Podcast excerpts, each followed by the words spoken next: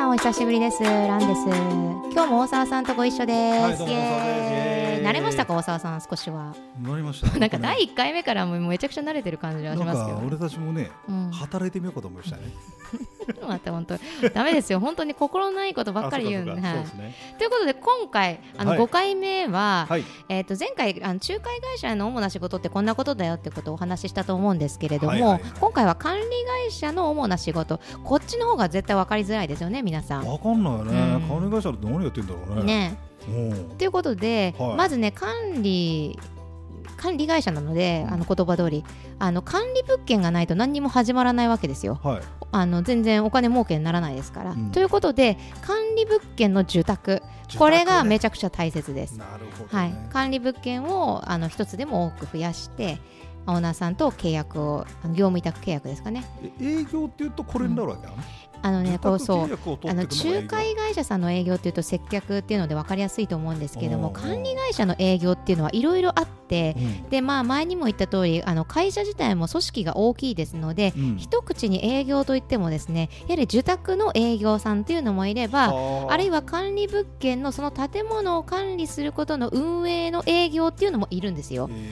なので結構営業って言ってもそのどこに、あのー目を向けるかによって、まあ、お話も変わります。なるほどね。でちょっと言っておくと私ねうちの会社にも住宅営業っていうあの部署あるんですけど私あそこにはやったことないんですね。はははまあ、ただ前のちっちゃい会社では住宅みたいなことをまあいろいろやったので、うんまあ多少は分かりますが、その大手さんでやるようななんか決済を取ってなんちゃらかんちゃらみたいな難しいところはちょっと分かりません。なるほど。そうでまずなので、うん。まあ、どちらにしても住宅してきて管理物件を1個でも多く増やすこと。これがまず大事な仕事の一つ、はいはで次住宅してきた物件が、あの入居者さんがいないと始まりませんので、うん。入居者さんの募集。これが大切な仕事です、うんで、まああのその時によくある広告を作るんですね。図面あの、うん。なんとか何月何月下旬入居可能とか、はいはい。間取りがでこうでとか賃料いくらでとか、まあ、そういう広告を流して、まあ、図面を作ったりとかします。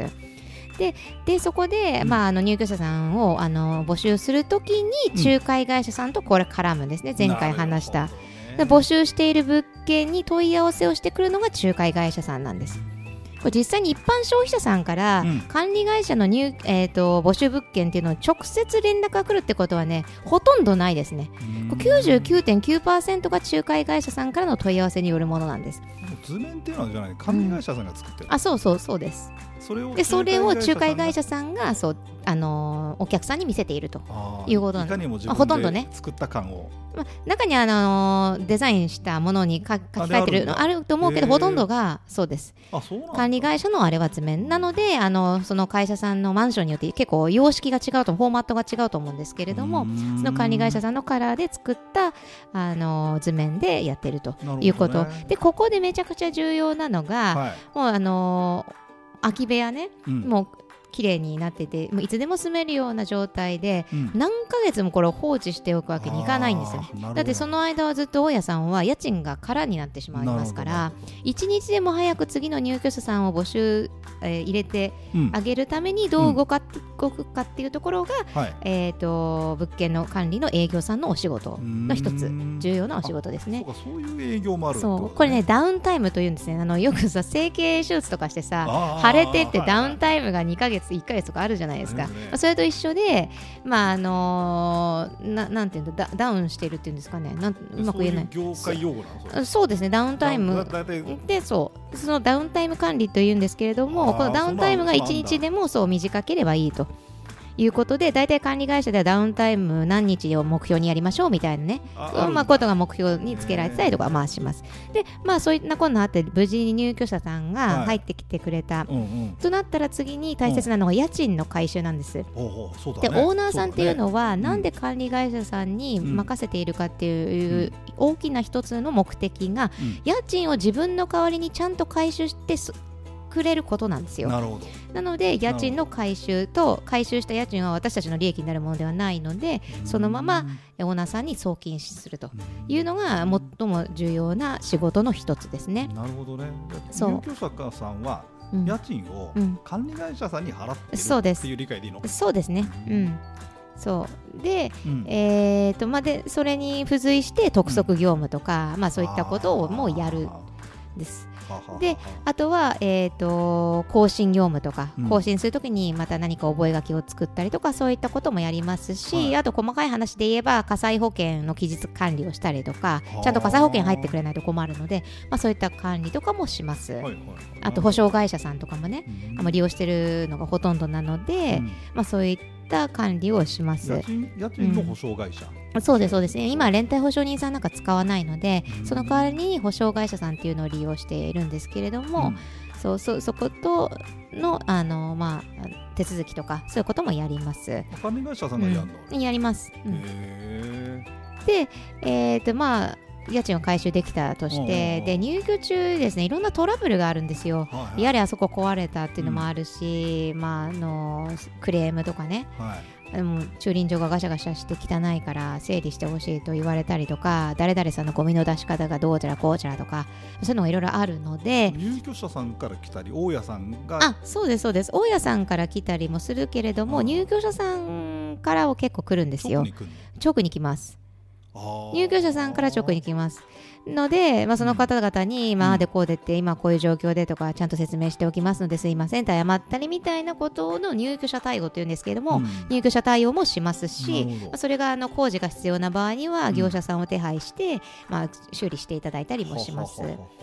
であと工事といえば、うん、あの退去した後のあの現状回復工事っていうんですかね、うん、それも管理会社さんが手配します。あそうなんだ。はいの手手配して、うん、まあ、あのこの部屋にはこれぐらいの工事の金額が例えば50万のうちの、まあ、前の入居者さんも、まあ、過失があった部分が10万円とかぐらいかなというその大体プロプロの見極めというか落としどころを考えて、まあ、そういうの折衝っていうんですけど折衝業務っていうのもやります。はい、ことになってやります。っていうのもありますね、でそれが工事業務です、であとはその退去に伴って敷金とかを預かってましたので、その生産、業務、であの生産をしたら、うん、もうその入居者とはお別れですね。もうバイバイということで。でそこからまた入居者募集ということを繰り返していくっていうのがまあ主な仕事です。であとは、うん、えーと、建物の管理ですね。その例えばエレベーターの点法定点点検とか、ね、消防点検とか、ね、そうある、ね、その結構マンションの大きさとかもうお店との複合型なのかとかっていうのにもあるんですけど年に1回とか2回とか、そういう法定点検のちゃんと期日管理をしてちゃんとあの点検を受けさせるっていうのも仕事の一つですし、ね、建物管理という意味では本当大規模修繕とかあるじゃないですかよく。あね、あれはめちゃめちゃ欲しいんですよ。めっちゃお金が儲かるんで。そう。あれはねそうあれを取るためにもう本当にねごますってるようなもんだって言っても過言ではないぐらい一番営業利益が出るんですねあれは。普通のマンションだとまあ大体2000万からまあ8000万とかっていうぐらいが相場で,、でまあ、大体10%ぐらい利益をあの管理会社が取ってるところが多いと思うので、そうなると200万とか単純計算で800万とか利益が出るとその営業さんはもうもういいいわけですね。その年間のその営業目標は。あそういうのあんの？大体ありますよ。まあない会社もありますけど。あそれはね結構あるところとないところは結構分かれますね。仲介だとなんかさ、うん、ありそうじゃん。ああります、そうですね。管理会社にも一応まあまあなんとなくありますね。だまあただそこはもうさあの前にもお話しした通り、はい、能力給ではないのであくまでまあ目標というかいう感じで、まあ、ありますのでなのでこれはね結構古い物やっぱ新しい物件で大規模修繕って当たり前だけれどないですので、ね、アンチエイジング工事ですのでね、ね、ないので古い物件はね結構それこそ入居中の修繕とか入居者さんの対応とかも大変なことが多いんですよ。あっちも壊れたり、うん、こっちも壊れたり古いから、うん、っていうので結構面倒ではあるんですけれども、はい、何年後かにある例えばあの今今年の末に控えてあるであろう大規模修繕の受注とか、はい、そういうのに向けて頑張ろうかなっていうモチベーションにつながる工事ではある。んです。っていうのがありますね。うん、そういうのが大体管理会社の仕事ですかね。なので、うん、まあ、受託をしてきて入居者さんを入れさせて、まあ、家賃回収して入居者さんのお困りごとに応えつつ、まあ、オーナーさんからの要望にも応えつつ、まあ、うまく物件を運営していくのは管理会社さんの主な仕事ですかね。大家さんがさ、うん、管理会社さんと上手に付き合わないとダメだった話だよね。そうねね結構ね癖の多い人もいるんですよやっぱり。多い多い。もう ちょっと愚痴になっちゃいますけど。そう。まあそうなんですけどね。そう。でまああれあれもやってほしいこれもやってほしいみたいなことも言うんですけれども、うん。まあ、あんまりにもカスタマイズしてるとねできるものもできなくなっちゃうのでうんっていうところはありますよね。そう長い付き合い。やってあげたくなっちゃったりそうそうそうそう。そうですね。なのでオーナーさんによっては、まあ、うん。例えば大手法人だと、まあ、コロコロ人事異動とかで変わるじゃないですか、なので次の担当はこの人です。ちょっと今度もまた人事異動があったのでこの人ですみたいにななるなったりするんですけどオーナーさんによってはこの人じゃないと絶対嫌だみたいなのも中にはありますよ。そううあるだろうね。まあしょっちゅうね電話してるしねすっ飛んでって。すごいなと思って。私結構ドライなんです もう今日も定時に帰ろうみたいなタイプなので、ちょっとすごいなと思うんですけどまあまあそれはもうあのー個人個人で。ある程度ねだからあ個人個人に裁量が任されてるかなと思います。ね。やり方はあなた次第だよみたいな感じですかね。濃いねうん人付き合いがね。あそうそうですね。だから濃くうなんっちゃうんだよね。そう。だしね結構いろろんな知識がね増えてね。それはおもし面白いです。大規模修繕だってさ、まあ、うん俺なんか勝手にやってっけど、うん。言ってっけどさ、うん。授業で、うん。大変だろうねあれ大変大変、ね超大超大変ですよ。うん、あの銀行に掛け合ってどうちらこうちらとか。嫌でしょ、うんそう。うんっていうことで、はい。なんとなくお分かりいただけましたかね？そうね。皆さんも分かったかな？ねみんなうねん、これもしねあの、まあ、次には違う次次の6回目には違う内容のことを話そうと思ってますけど、はい。もうちょっと、ま、あれ分かりづらかったってことであれば今後もちょっと追求して話していこうと思うのなでるご意見いただければなと思います。はい。マニアック路線でね。はい、はい。ではではそんな感じで。あ時間ですか？そうですね。はい。ではまた来週。はい